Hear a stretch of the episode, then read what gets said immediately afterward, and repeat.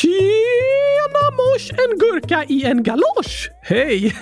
Hur fastnar gurkan i galoschen? Ingen aning, men det rimmade bra. Ja, det håller jag med om. Idag är det 12 sportuari. Just det. Ditt nya namn på månaden februari. Febrigari var också ett alternativ. Det är tyvärr många sjuka den här månaden, men eh, sportuari är lite mer positivt. Absolut. Och eh, den här veckan är det många lyssnare som har fått sportlov. Grattis till er! Hoppas ni får en härlig vecka med mycket sport eller annat som ni tycker är roligt. Äntligen tid att måla 100 000 kylskåp om dagen. Nästan. Och till alla er som fortfarande väntar på sportlovet säger jag håll ut. Ni kommer klara det. Lycka till sista veckan eller veckorna i skolan innan lovet. Ja, tack! Har du också sportlov, Oskar? Nej, jag har eh, spottlov. Spottlov, precis. Jag ska lära mig att spotta. Du har inget saliv, så du kan inte det. Precis, det är därför jag måste lära mig det. Ja. Är du säker på att du inte också har sportlov? Hmm, kanske. Jag kan ha läst fel. Jag skulle tro det. Men eh, det är väl okej att spotta på sportlovet? Ja, alltså det är alltid okej att eh, spotta. Va? Som jag står i kön till matsalen med en stor låda med mat framför mig på bordet. Är det okej att spotta i den då? Nej, det är såklart inte så bra. Och är det okej att spotta på golvet i klassrummet? Nej, då blir inte heller läraren särskilt glad. Då är det väl inte alls alltid okej? Nej, men jag menar, eh, jag spottar ut tandkräm varje dag liksom i handfatet och eh, kanske behöver jag spotta av andra anledningar och så. Så det är liksom okej att spotta varje dag, men inte var som helst. Du får inte spotta på en annan person eller någon annans mat eller så. Jag tänkte väl det. Men när du är ledig kan du spotta när som helst. Det är därför det heter spottlov. Det heter fortfarande sportlov. Du blandar alltid ihop de orden, Oskar. De är väldigt lika. Ja, ganska. Men har du också lov eller? Ja tack, jag ska lova hela veckan. Vad pratar du om? Jag ska lova att äta gurkaglass och jag ska lova att vara väldigt snäll mot mitt kylskåp och jag ska lova att... Vänta, vänta, vänta, vänta. Eh, varför ska du lova massa saker? För att det är det man ska göra på lov. Att lova. Att ha lov kallas inte att lova. Det är inget verb liksom, fast det görs ju verb av allting idag. Särskilt sånt som har med internet att göra. Att googla, att scrolla, att lajka, att tiktoka. Ja, jo, det har du väl rätt i. Då kan det väl ha att lov kallas för att lova. Nej, och därför passar det bra att lova saker på lovet. Vad då för något? Du kan lova att vara snäll. Det är ju fint. Och lova att ta hand om dig och vara försiktig samtidigt som du har roligt. Det kan också vara bra. Och du kan lova läraren att glömma bort allting du lärt dig i skolan. Eh, va? Ja, så du har någonting att lära dig när du kommer tillbaka till efter lovet. Fast det är bra om du kommer ihåg det du har lärt dig före lovet så du kan lära dig nya saker efter lovet. Måste man komma ihåg saker? Det är lite för mycket begärt tycker jag. Du behöver inte komma ihåg precis allting du lärt dig i skolan. Det är mycket jag har glömt bort som jag vet att jag någon, gång har kunnat. Men jag hoppas ändå att jag kommer ihåg det viktigaste liksom. Nej, jag, jag kommer inte komma ihåg någonting. Nej, men det är bra. För jag är alltid nio år och går i trean varje år. Så det hade varit långtråkigt om jag kom ihåg allting från förra året som jag lärde mig då. Ja, jo. Det har du rätt i. Din situation är lite speciell, men jag hoppas att ni som lyssnar kanske inte glömmer bort allt på en veckas lov. Men gör ert bästa! Glöm bort så mycket ni kan. Det är helt okej. Okay. Nej, alltså tvärtom, Oskar. De behöver inte försöka glömma bort. Aha, glöm vad jag sa! Nej, just det. Ni ska ju inte glömma bort. Jo, det ska de glömma bort. Ah, vad krångligt det här blir, Gabriel. Jag tycker det är du som alltid krånglar till det. Ganska mycket så. Men kan vi inte bara önska alla ett eh, gott nytt lov? Visst, gott nytt lov, det brukar man väl inte direkt säga. Det brukar jag säga. Sen när då? Sen eh, idag. Aha. Och det är ju ett nytt lov och det är gott. I alla fall om du äter gurkaglass. Därför säger jag gott nytt lov. Ja, eh, det hälsar vi till er som har fått eh, sportlov nu. Och god ny vecka till er som är i skolan, om ni äter gurkaglass. Snart blir det lov även där du bor. Fast vi har ju lyssnare i andra länder också som inte har sportlov alls nu. Väldigt sant, Oskar. Det är liksom svårt att önska rätt grej till flera tusen lyssnare på samma gång. Ja, alla era situationer ser ju olika ut, men jag önskar god ny gurkaglass till er alla. Det stämmer för alla, tänker du? Ja, såklart. Kanske det. Men eh, om du har lov, Oskar, så passar det ju bra att vi åker ut och reser då. Vart då? Till kylskåpsplaneten? Nej, men till ett nytt land. Ja, oh, just det! Jag ska ta fram min radiostyrda bil. Tiden? Ja, tack!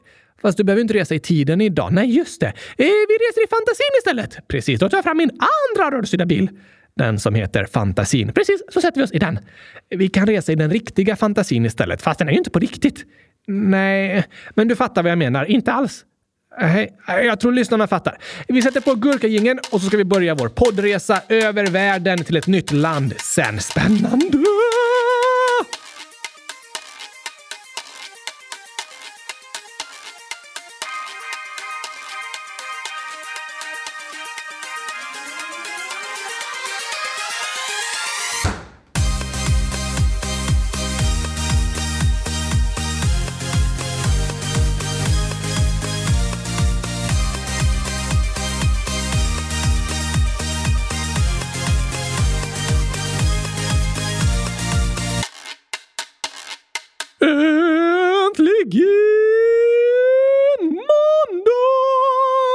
Och äntligen avsnitt 100 413 av Kylskåpsradion. Och äntligen ska podden ut och resa över världen igen!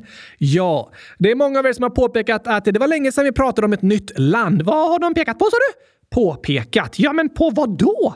Att eh, påpeka något betyder att liksom uppmärksamma något, att eh, peka på något särskilt. Jag vill peka på kylskåp. Ja, jo, men alltså det är typ mer att eh, om jag gör ett misstag så kan du påpeka det misstaget. Aha, att jag uppmärksammar vad som har hänt. Precis, då vill jag påpeka att vi inte pratar tillräckligt mycket om gurkaglass idag. Det påpekar du i varje avsnitt, för vi pratar aldrig tillräckligt mycket om gurkaglass. Nej, det får du tycka. Men många lyssnare har påpekat att vi borde prata om ett nytt land snart igen och det är det dags för idag. Så i torsdags berättade jag ju tre ledtrådar. De var kluriga. Väldigt, väldigt kluriga. Ibland har vi berättat lite för lätta ledtrådar och lyssnare har önskat att de ska bli svårare. Men den här gången var de kanske nästan för svåra. Eh, det var i alla fall ledtrådar att det var ett land som består av många öar, att det bor 118 miljoner människor där och att flaggan har en sol med åtta strålar. Har solen bara åtta strålar? Nej, men den här solen på den flaggan har det. Okej. Okay. Och ni är många som har hittat flaggor med en sol på och gissat på de länderna. Bra jobbat! Verkligen smart tänkt. Och den populäraste gissningen var Nordmakedonien. Ah, klurifaxigt! Verkligen en bra gissning. För på Nordmakedoniens flagga är det en stor gul sol med åtta strålar på en röd bakgrund. Det låter rätt. Ja, men Nordmakedonien är inte ett land som består av många öar och det bor inte riktigt så många människor där. Just det! Så väldigt, väldigt bra gissat, men tyvärr inte rätt. Sen har en del gissat på Argentina också. Den flaggan har också en sol med många strålar. Precis.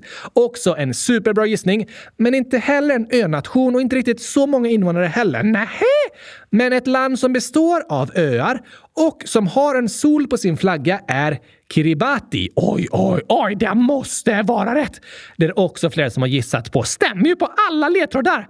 Ja, så här skriver Kasper, 8 år. Fail! Gabriel sa att det bor 118 miljoner människor, fast det bor 128 000 människor i Kiribati. PS, det var jag som gissade på Kiribati. PSS. Mina föräldrar visste inte att Kiribati var ett land. Hej då, ni är bäst i test. Wow! Då fick du berätta för dina föräldrar att det var ett land, Kasper! Ja, du får vara deras geografilärare. Ja, tack! Och det är väldigt sant att det bara bor 128 000 människor på Kiribati. Men det finns faktiskt en annan ögrupp med en sol på flaggan där det bor 118 miljoner människor. Nej, det är ju omöjligt att hålla koll på alla olika länder, Gabriel. Det är för likt! Ja, det var verkligen klurigt den här gången. Och vi har även gissningar på Turkiet och Gotland. Det hade jag också gissat på. Superbra gissat allihopa. Alla har ju prickat in någon eller några av ledtrådarna. Men vilket land stämmer alla tre ledtrådarna på då? Jo, vi har några som har lyckats hitta helt rätt. Noan, 10 år, skriver jag tror ni ska prata om Filippinerna. Om ni ska det så blir jag jätteglad. Det är mitt favoritland. Anonym Anonym Ålder skriver jag tror ni ska prata om Filippinerna. Kanske. Oskars kylskåp. Tjena kylskåpet! 100 000 kylskåpsår. Åh, oh, ett kylskåpsår är eh, inte lika långt som ett vanligt år. Nej. Jag tror ni ska prata om Filippinerna på måndag och Gurkaapan 100 000. Heja, heja, hallå! Jag gissar på att ni ska prata om Argentina. Nej, jag skojar. Jag tror ni ska prata om Filippinerna och en filippinsk flagga och 20 Gurkan 14 9 år skriver också. Jag tror det är Filippinerna och har med en filippinsk flagga med en sol med åtta strålar. Är det rätt? Här har du texten till dagens sång så får du se, Oskar. Har du spelat musik på datorns tangentbord igen? Det har jag. Så får du sjunga lite till. Okej, okay, vi kör igång!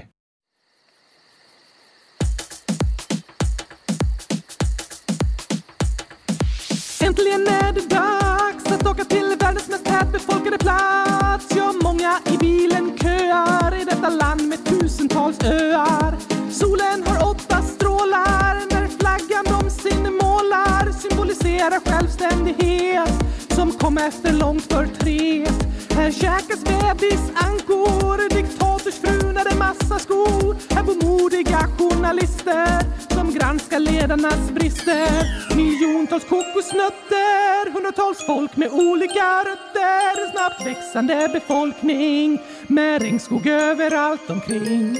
Där kan vi ta en jogg när vi pratar tagalog. Vårt personliga space vi må värna när vi åker till Filippinerna.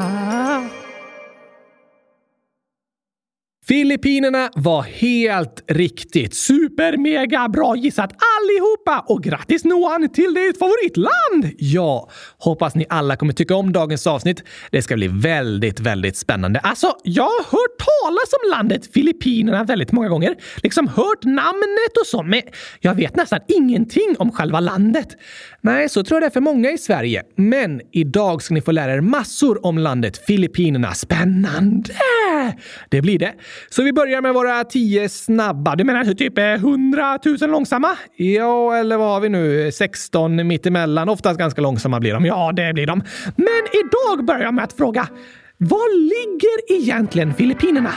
Jo, Filippinerna är som sagt ett land som består av 7641 öar. Wow! Är det flest öar för ett land i världen? Nej. Vet du vilket land i hela världen som har flest öar? Nej. Sverige. What? I Sverige finns 267 570 öar. 267 000? Det är galet. Och tvåa på listan kommer Norge med 239 000 och sen Finland. Ja, helt riktigt. Med ungefär 179 000 öar. Då var det väl inte så dåligt att jag gissade på att vi skulle resa till Finland idag? Nej, just det. Det gissade du på i torsdags. Det är sant att det också är ett land med många öar. Precis! Men i Sverige, Norge och Finland är de flesta öarna obebodda. Det har du rätt i. Ut med kusterna finns det skärgårdar med mängder av små och vissa större öar. Fast Stockholm till exempel är en stad byggd på flera öar och Hisingen, som är en stor del av Göteborg, är också en ö. Så det är många fler som bor på öar än vi egentligen tänker på. Ah, det har du rätt i! Men Filippinerna är ett land där hela landet består av öar mitt ute i havet. Så alla bor på en ö. Ja. Är invånarna utspridda över alla 7641 eh, öar? Nej, det finns främst 11 stora öar. Totalt är de öarna 95 procent av hela landets yta. Aha! Och två av de öarna är större än de andra. Så två väldigt stora, nio ganska stora och 7630 små öar.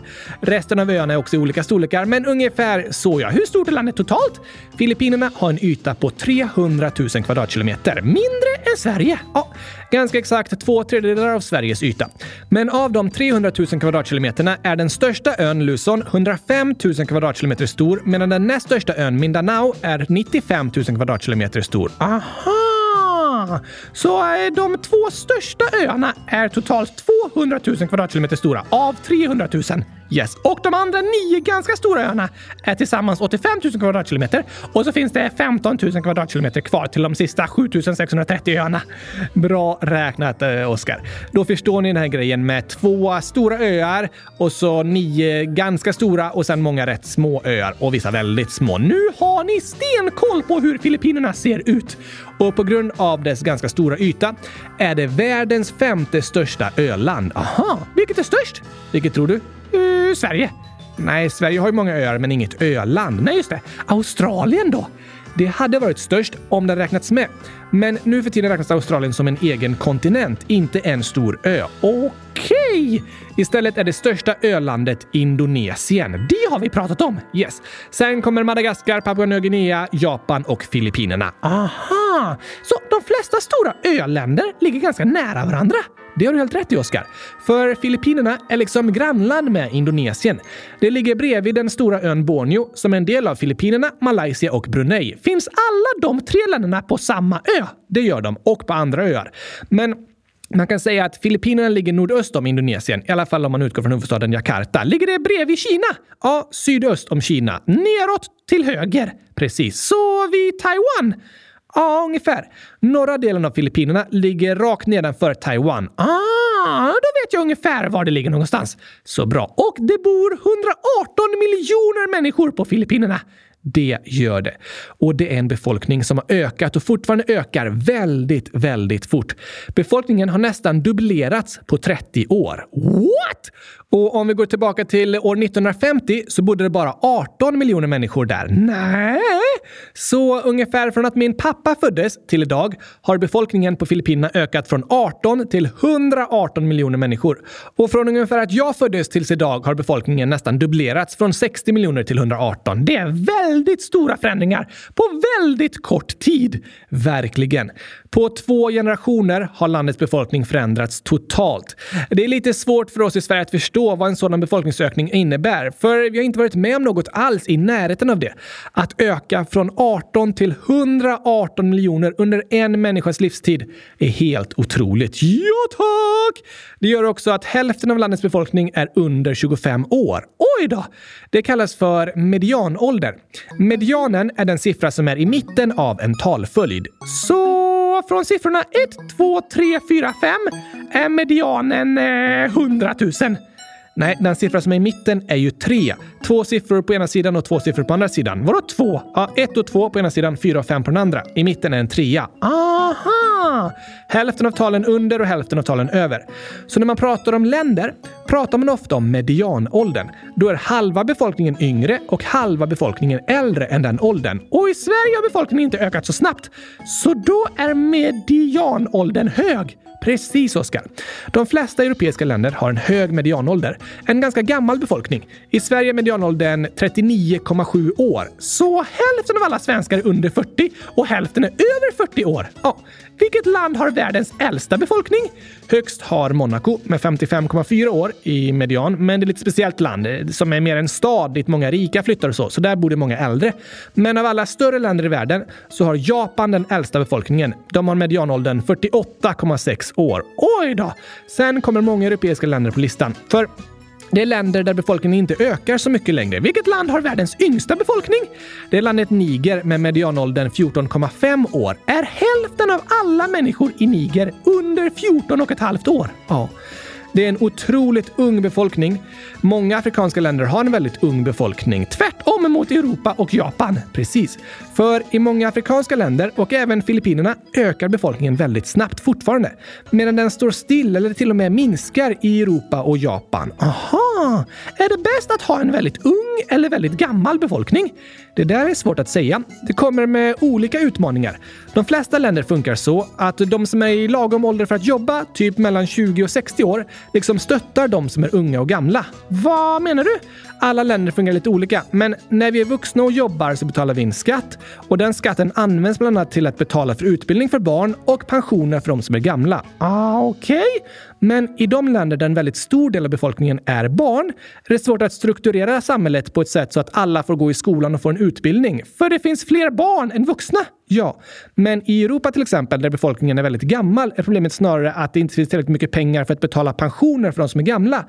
Så här diskuteras det istället att pensionsåldern ska höjas för att klara den krisen.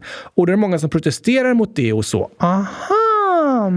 Så det är liksom olika sorters utmaningar att lösa beroende på om det är en ung eller en gammal befolkning. Det kan man säga. Men det här med medianålder är intressant att reflektera över, för det påverkar väldigt mycket hur ett land ser ut.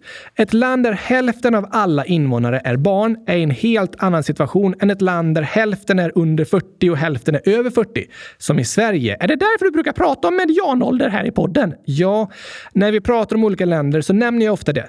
Det är ett sätt att förstå lite bättre skillnaderna mellan olika länder. För för när man lever i ett land, som Sverige, är det att tänka att alla andra länder och strukturer i de samhällena ser likadana ut som det gör i det landet som du bor i. Men det gör de verkligen inte. Alla länder ser så olika ut. Och Filippinerna är också ett land med en väldigt ung befolkning eftersom de har ökat väldigt snabbt. Precis. Och därför bor de väldigt tätt. Ja, det är mycket mer tätbefolkat än i Sverige.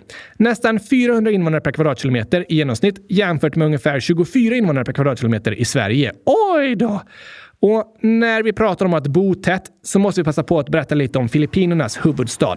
För det är en helt unik stad i hela världen. Va? Vad heter den? Filippinernas huvudstad heter Manila. Vanilla? Som vanilj? Nej, med M. Manila. Aha, odlar de vanilj där? Inte så mycket, men det skulle gå för vanilj odlas mycket i området. I Indonesien och Papua Nya Guinea bland annat. Men mest vanilj odlas det på Madagaskar. Va? Hur växer vanilj? Det är en blomma, en vaniljorkidé, som blir till torkade vaniljstänger.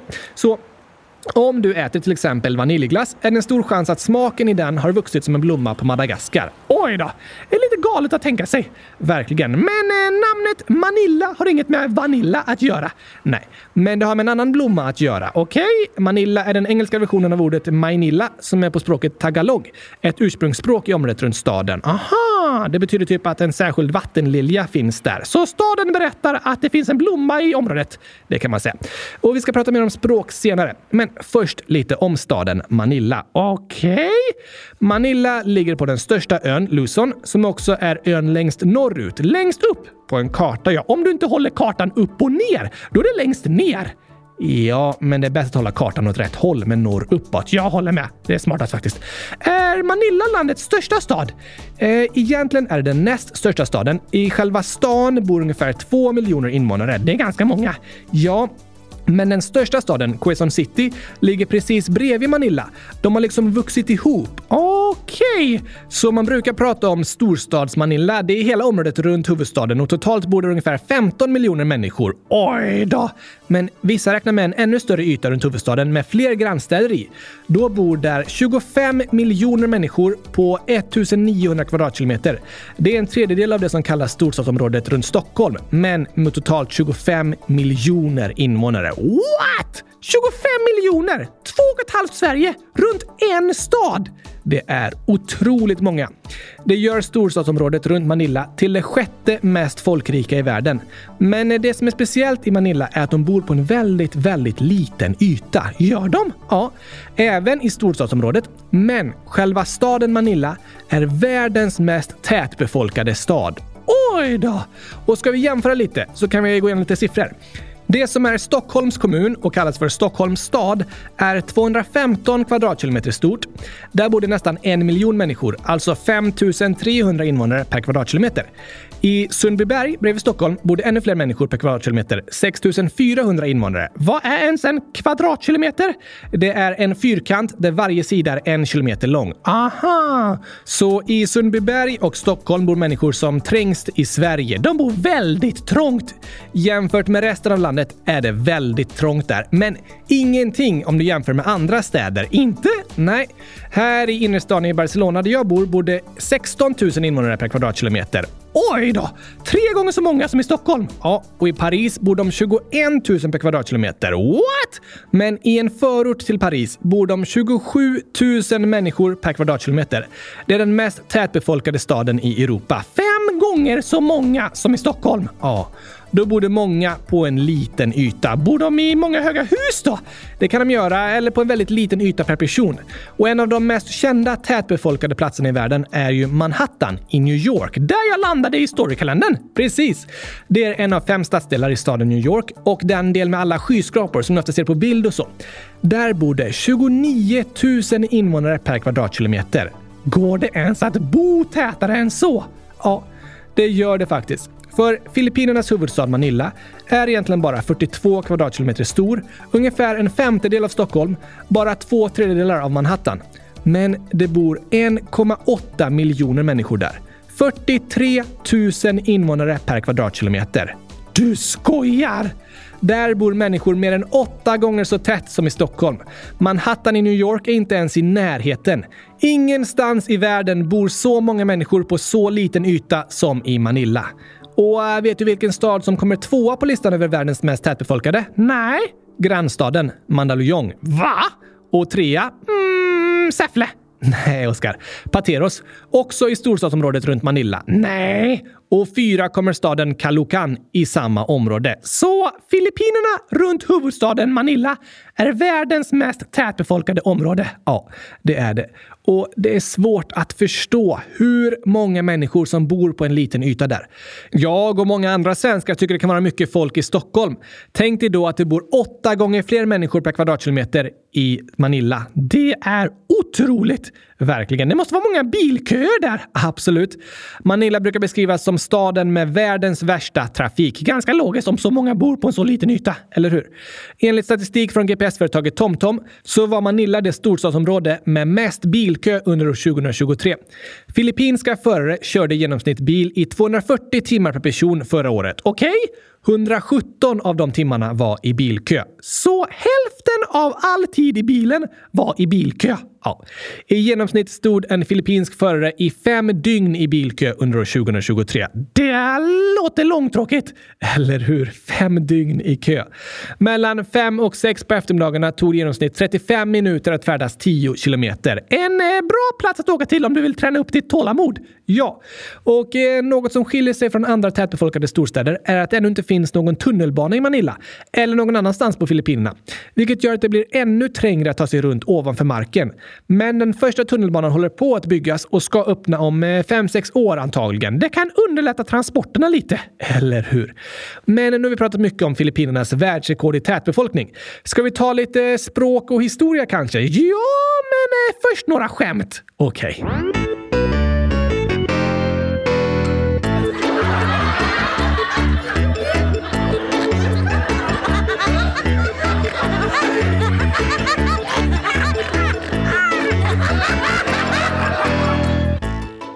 Gabriel, jag har hittat lite filippinska skämt här. Jaså? Om Filippinerna? Nej, men som är populära på Filippinerna. Ah, det är en hemsida med skämt på språket tagalog som är översatta till engelska och jag tänkte läsa några som går att översätta även till svenska och så några på engelska sen. Det låter kul. Först en kluring här. Tre män hoppade i vattnet. Hur många blötte ner håret? Oj, eh, alltså det borde vara tre då. Fel svar! Va? Alltså, stod det en man kvar på bryggan som också blev blöt för att det skvätte så mycket? Nej tack! Hej, eh, hade de eh, badmössor kanske? Nej, inte det heller! De hade ingenting på huvudet. Alltså,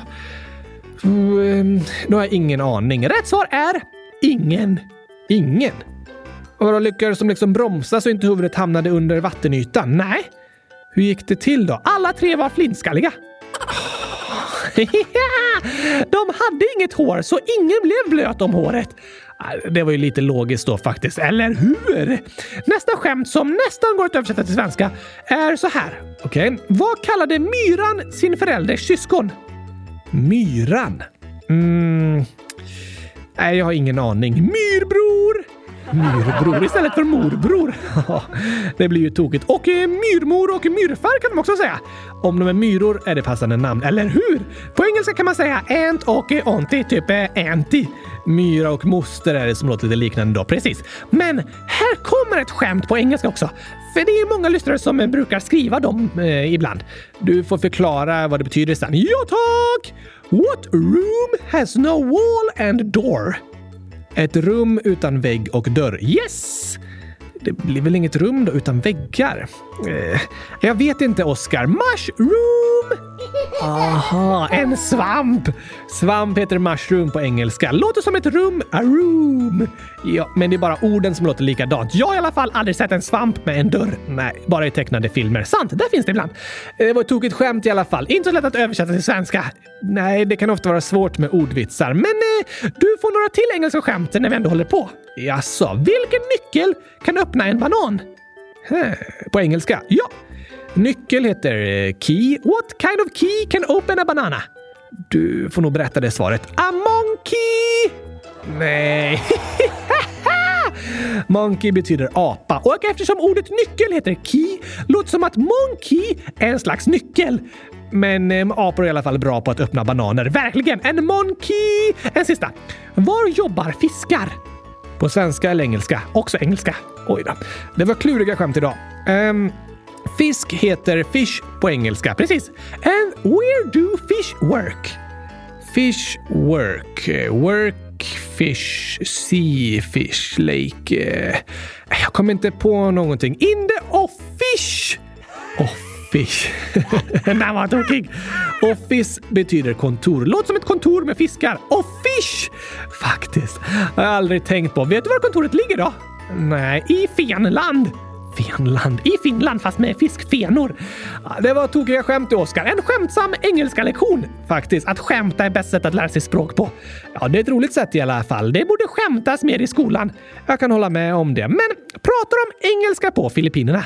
Det är ett av två officiella språk i landet. Finns det fler? Ja, det beräknas att det finns uppåt 200 olika språk i Filippinerna.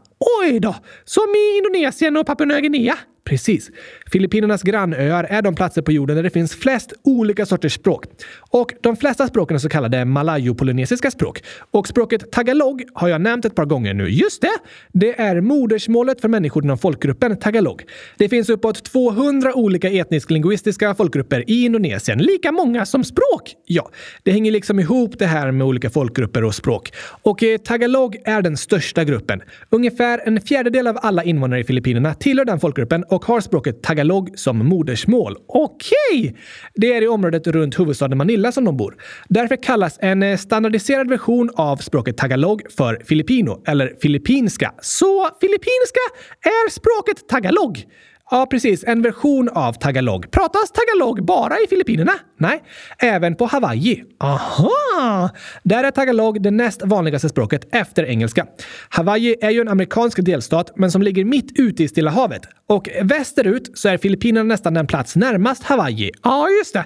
Men det är ganska långt. Det är ganska långt över havet fortfarande. Men eh, de som inte pratar tagalog, alltså filippinska, som bor på Filippinerna då? Många från andra folkgrupper har eh, filippinska som sitt andra språk och det används för kommunikation mellan olika delar av landet. Men då är engelska också väldigt vanligt. Totalt finns det dock fler som förstår filippinska, alltså tagalog, än vad som förstår engelska. Okej, har Filippinerna varit en engelsk koloni? Nej, men en spansk och amerikansk. Va?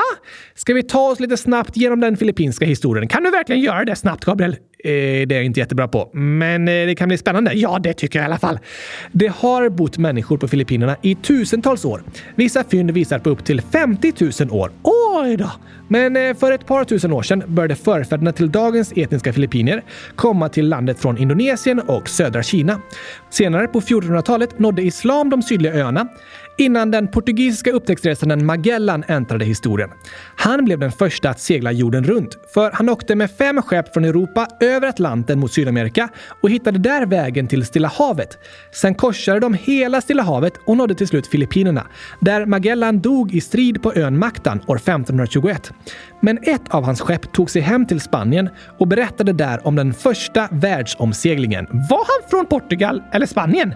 Han var portugis, men seglade på uppdrag av både Portugal och Spanien. Den här gången för Spanien. Aha! Och efter nyheterna om upptäckten av Filippinerna så skickade Spanien ut en conquistador med 500 soldater. Vad fick visst! Conquistador är ett spanskt och portugisiskt ord för erövrare. Det låter lite brutalt. Ja, det var det. Det var militära erövrare som från 1400 till 1600-talet reste med militärer från Spanien och Portugal och tog över land och slogs mot ursprungsbefolkningen i till exempel Sydamerika och Filippinerna. Varför det? De var på jakt efter rikedomar i form av guld och silver och kryddor. Och så hade de en idé av korståg. Att de reste i Guds namn för att göra människor till kristna. Så de införde katolicismen på de platser där de startade kolonier. Så de kom med präster och militärer. Det kan man säga. Och på Filippinerna reste de från ö till ö för att leta efter inhemska byar och människor. De byggde både kyrkor och fästningar och slog ner olika uppror från ursprungsbefolkningen.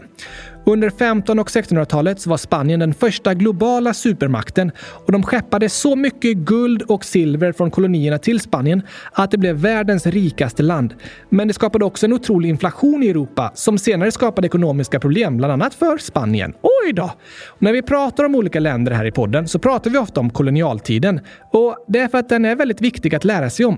För den påverkar hur världen ser ut än idag. Vilka språk som pratas menar du? Till exempel. Och hur världshandeln ser ut och så vidare. Idag är de flesta länder självständiga, men gamla mönster finns fortfarande kvar. Och det är därför det är viktigt att lära sig om historien. Just det! Var Filippinerna en spansk koloni länge? Ja, det var det. Den styrdes från nya Spanien, som idag är landet Mexiko. Ah, för det ligger liksom närmare Filippinerna. Precis. På andra sidan Stilla havet, vilket i och för sig är gigantiskt stort, men ändå. Och Att det har varit en spansk koloni märks på landets namn än idag. Vad då? Jo, en av de spanska erövrarna som reste till Filippinerna namngav området efter den spanska kronprinsen Filip, som senare blev kung Filip II. Han var kung över Spanien när imperiet var som störst och byggde ett gigantiskt palats åt sig i centrala Spanien som kallas El Escorial. Så landet Filippinerna har fortfarande namn efter en spansk kolonialkung. Ja, så är det. Men för att fortsätta med historien så var 1800-talet en period när många spanska kolonier i Sydamerika bröt sig fria i olika självständighetskrig. Men Filippinerna var en av de sista kolonierna som var kvar. Dock så inleddes den filippinska revolutionen år 1896 med målet att störta det spanska styret. Det var den första revolutionen i Asien mot europeiska kolonisatörer. Hur gick det då? Revolutionen misslyckades och revolutionärerna sattes i exil i Hongkong. Men år 1898 startade ett krig mellan Spanien och USA. Har de varit i krig? Ja, på den tiden var ju Spanien och USA typ grannar på grund av spanska kolonier i Amerika. Aha! Bland annat slogs de om Kuba. Och då tänkte folket på Filippinerna att vi passar på och bryter oss fria när Spanien och USA är i krig. Så revolutionsledaren Aguinaldo utropade självständighet. Men det misslyckades än en gång. För USA vann kriget mot Spanien och tog då över Filippinerna som koloni. Nej! Så då började människorna på Filippinerna göra uppror mot USA istället, vilket ledde till ett 14 år långt självständighetskrig, det filippinsk-amerikanska kriget. Så först försökte de bli fria från Spanien. Sen hade Spanien och USA ett fredsavtal där Filippinerna lämnades över till USA. Så sen fick de göra uppror mot USA istället. Typ så ja. Det här var en tid när kolonier fortfarande behandlades som ägodelar för europeiska länder och USA. När skulle de bli självständiga då? Det skulle dröja ytterligare flera år. Landet var kvar under USAs kontroll till andra världskriget när istället Japan invaderade och ockuperade Filippinerna. Nej, ett land till! Men efter att Japan kapitulerade i andra världskriget så blev Filippinerna till slut ett självständigt land den 4 juli år 1946. Är det Filippinernas nationaldag? Nej, deras nationaldag firas den 12 juni. Det var den dagen år 1898 som Filippinernas självständighetsförklaring undertecknades och de utropade sig som självständiga från Spanien. Men sen kom USA istället! Ja, precis. Så det dröjde 48 år till innan landet var erkänt som ett självständigt land. Så de firar den 12 juni som en symbolisk dag, men den fullständiga självständighetsdagen var den 4 juli år 1946.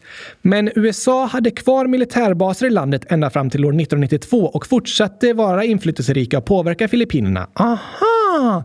Så under 1900-talet handlade en stor del i filippinsk politik om att göra motstånd mot USA, bland annat genom studentprotester. Så år 1965 valdes en man som hette Ferdinand Marcos till president och han kom att styra Filippinerna som diktator. Han stöttades av USA och på grund av många demonstrationer och oroligheter införde han något som kallades krigslagar. Det är typ när landets ledare får full makt att bestämma och styra själv. Och särskilt är Ferdinand Marcos och hans fru Imelda kända för att de var fruktansvärt korrupta. Det brukar sägas att de styrde över en kleptokrati. Vad betyder det? Alltså, kleptoman kallas en person som hela tiden stjäl saker. Det känner jag igen. Så en kleptokrati är liksom ett statsskick där staten leds av tjuvar som är väldigt korrupta och stjäl statens tillgångar. Kallar de det för en kleptokrati själva? Nej, men de som kritiserar deras styre brukar kalla det för en kleptokrati. Aha! Det beräknas av organisationen Transparency Index att paret Marcos stal åt sig upp till 100 miljarder kronor från statens pengar. Alltså sånt som skulle hjälpa befolkningen genom utbildning och sjukvård och annat. Oj då! Imelda Marcos är känd för att hon hade en samling av 3000 par skor och mängder av dyra juveler som hon köpte samtidigt som delar av befolkningen svalt. Det är fruktansvärt! Ja, det är det. Men diktatorn Marcos förtryckte och även mördade politiska motståndare och höll sig kvar vid makten. Men till slut störtades han år 1986 på grund av folkliga protester och krav på demokrati. Då flyttade Ferdinand och Imelda Marcos till Hawaii och sedan dess har filippinska staten lyckats ta tillbaka ungefär 30 miljarder kronor av det de stal. Men mycket kom aldrig tillbaka. Så idag är Filippinerna en demokrati. Alltså, det har redan blivit en ganska lång historia det här, som jag anade. Men det finns fortfarande mycket kvar att säga. Vad då? Jo, för vi har faktiskt pratat om en person från Filippinerna tidigare här i podden. Vem då? Maria Reza, som är född i Manila. Ja, ah, just det! Hon fick Nobels fredspris år 2021 tillsammans med Dmitrij Muratov. Båda de är journalister. Precis. De fick ta emot Nobels fredspris som representanter för alla journalister världen över som gör ett viktigt jobb för att granska makthavare i olika länder. Det var ett välförtjänt pris! Verkligen. Och när diktatorn Marcos störtades i Filippinerna år 1986 infördes tryckfrihet. Då fick journalisterna tala fritt. Precis. Och eh, Maria Reza jobbade på olika nyhetsprogram i Filippinerna under 1900-talet och startade år 2012 en nätsajt som kallas Rappler som använder nätet och sociala medier för att skapa journalistik. Det är ju bra, absolut. Men eh, hon skulle komma att utsättas för mycket hot från den nya presidenten. Va? År 2016 blev en man som heter Duterte president i Filippinerna. Han brukar kallas för en populist och för Sydostasiens Donald Trump på grund av många kontroversiella uttalanden. Och han startade något som han kallade för krig mot drogerna där tiotusentals människor dödades utan rättegång genom något som fick namnet dödspatruller. Va? Och många journalister, som Maria Reza, har kritiserat detta och därför blivit hotade av Dutertes regim.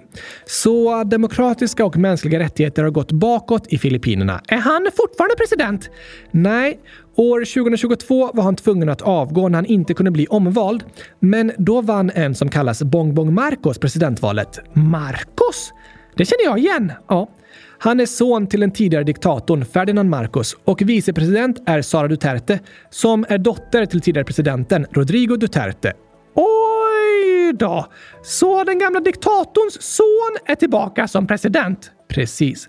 Så Filippinerna är ett land som diskuteras och kritiseras mycket för tillfället och på demokratiindex år 2022 hamnar landet på plats 52 som klassas som en bristfällig demokrati och på pressfrihetsindex ligger landet på plats 132. Aha! Hur går det för Maria Reza?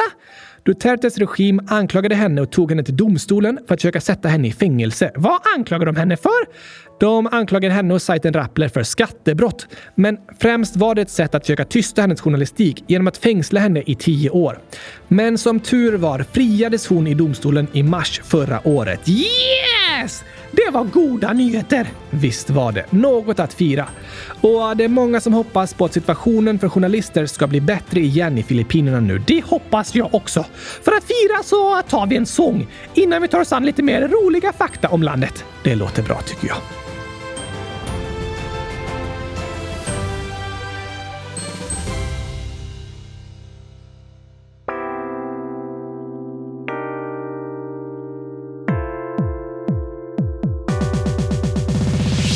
Har du träffat Lejonkungen? Han sover i simbassängen. Har du frukost i Snögubben? Han gillar att käka snöflingor. Har du sett den nya giraffen? Den var riktigt gulig. Har du hört om trötta grisen som blev pigg i England? Läste du om Mästerkocken som hamnar i rätten? Vill du träffa några kor? Då ska du gå på museum. Om du tappar Europakartan så är det inte hela världen. Akta dig för sushin som är sjuk. Ja, den känner sig risig.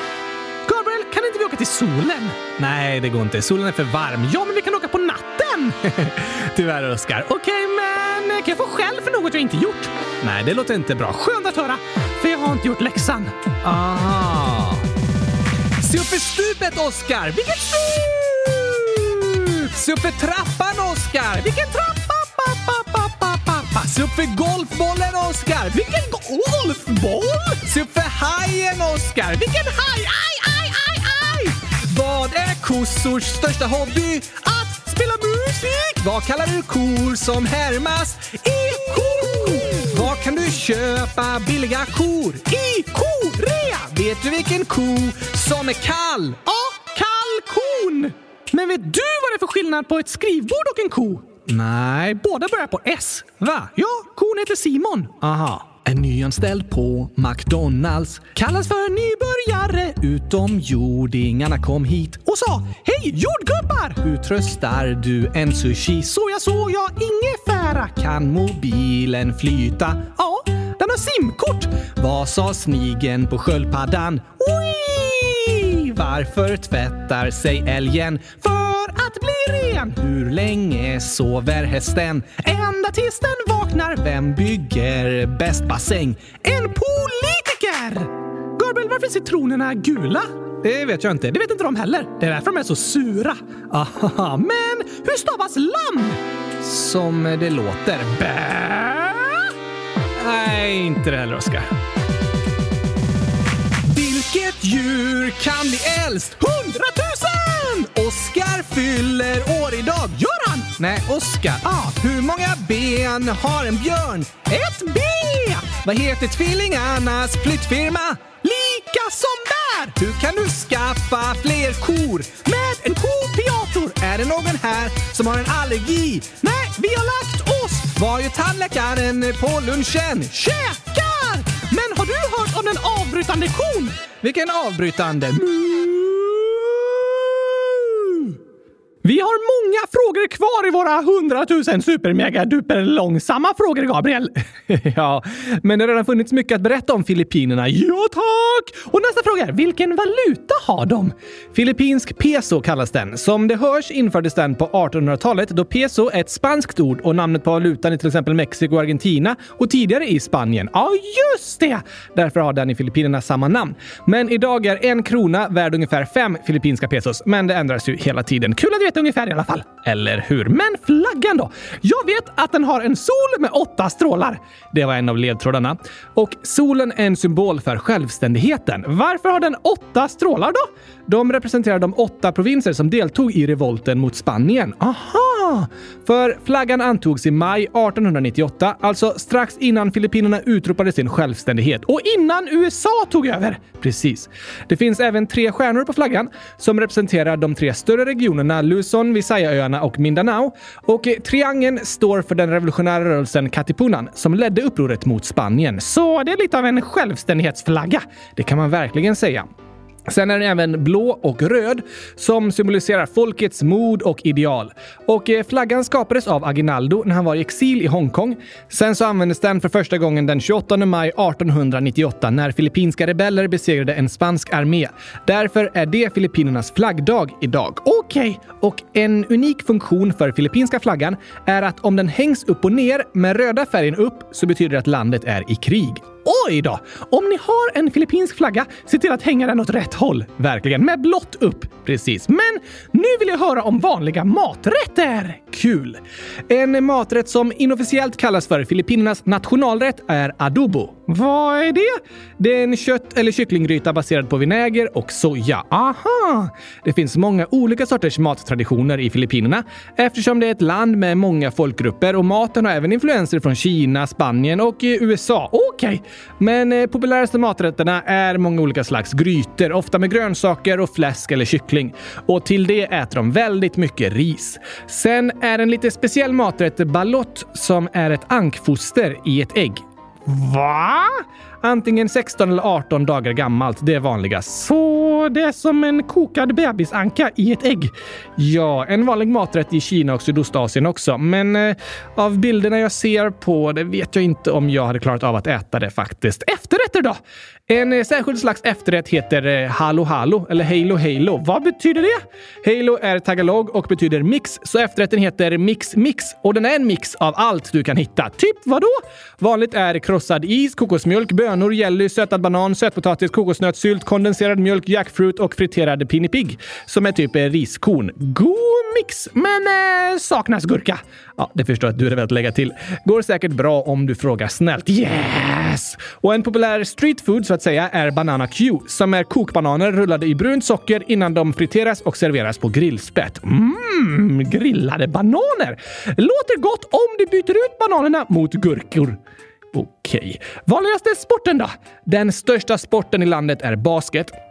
Och den inhemska basketligan är väldigt populär. Aha! Sen kommer boxning. Och eh, det är två så stora sporter att de största stjärnorna där även fått eh, stort politiskt inflytande. Den kändaste basketspelaren, Robert Jaworski, blev till exempel vald till senator och det blev även den mest framgångsrika boxaren, Manny Pacquiao. Så båda var idrottsmän som blev politiker? Ja, precis. Pacquiao är en av tidernas främsta boxare, den första att bli världsmästare i åtta olika viktklasser. Men sin största olympiska framgång har Filippinerna Filippinerna i tyngdlyftning. Va? För år 2021 vann Hidelundias Diaz Filippinernas första OS-guld någonsin. Wow! Var det OS år 2021?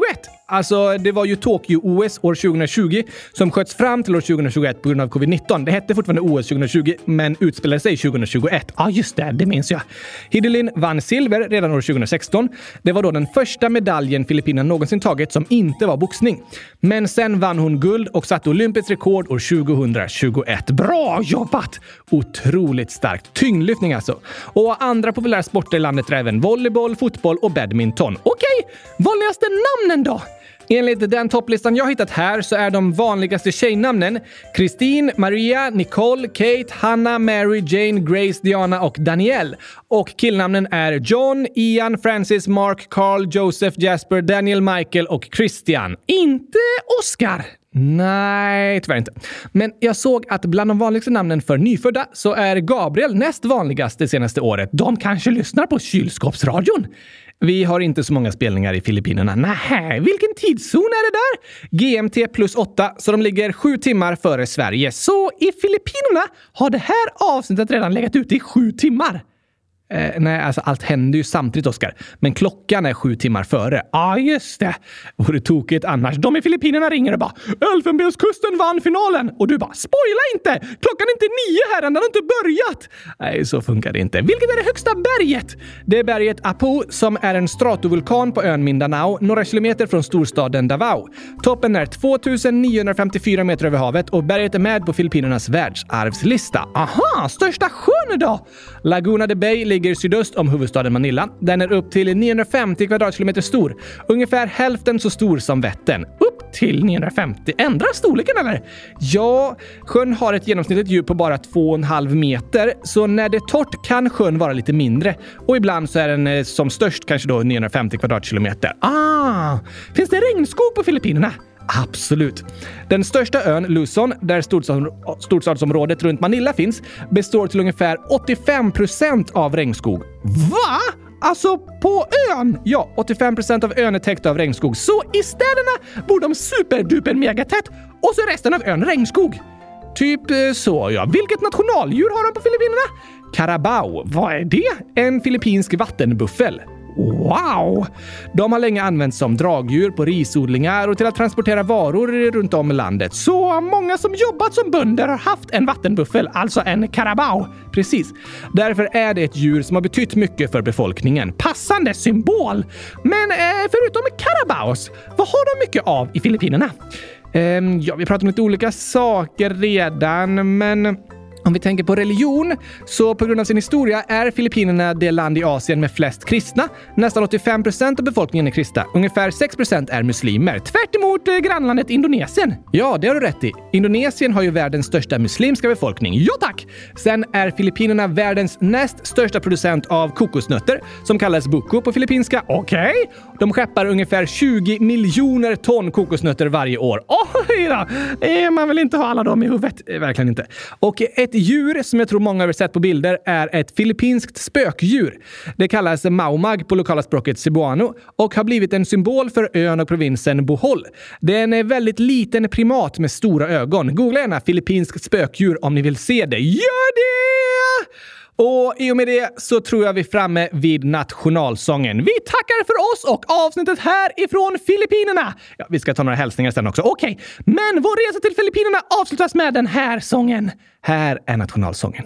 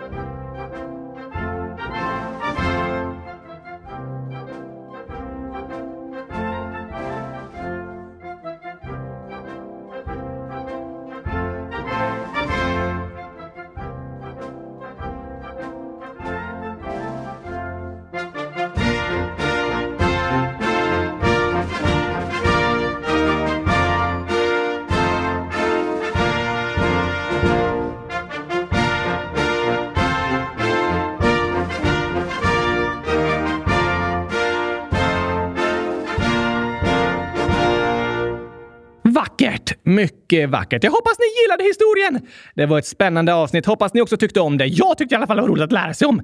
Absolut, jag älskar att testa nya länder. Jag hoppas ni också tycker det, ni som lyssnar. Ja, ja, ja, ja, ja, tack! Tack till alla som varit inne och röstat på Filippinerna också. Det var ju det land som hade fått flest röster i vår omröstning. Det var därför vi valde det just idag. Precis!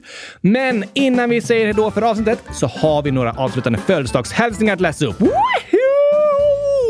Kanelbullen 11 år skriver Hej världens bästa podd. Jag undrar om ni skulle kunna säga grattis till min lilla syster Iris den 12 sportuari. Jag vet att hon fyller år på en måndag, för hon fyller nio år då. Hon skulle bli jätteglad. Den 12. Det är idag, Gabriel! Det är idag som Iris fyller nio år. Grattis, grattis, grattis, grattis, grattis på födelsedagen Iris! Hoppas du får en underbart härlig födelsedag med massor av gurkaglass eller något annat gott som du tycker om. Välkommen till oss fantastiska nioåringar! nu är du också nio år tillsammans med Oskar och många andra lyssnare. Hoppas du tycker om det. Ha ett fantastiskt nionde år. Det är alltså det tionde året. Det har du faktiskt rätt i, Oskar. Det är det tionde året, för du har klarat av nio år nu och avslutat dem. Därför firar vi nio år, Iris. Grattis! Grattis till dig! Och mamma Maria, 1, 2, 3, 4, 5 skriver Hej! Kan ni gratta min älskade dotter Selina L på hennes åttaårsdag den 12 i andra? Hon skulle bli så glad. Ni är bäst i test, så bra podd! Med vänliga hälsningar Maria, Selinas mamma. Det var roligt att höra att du tycker det Maria! Och vi vill hälsa 100 000 grattis till Selina på åttaårsdagen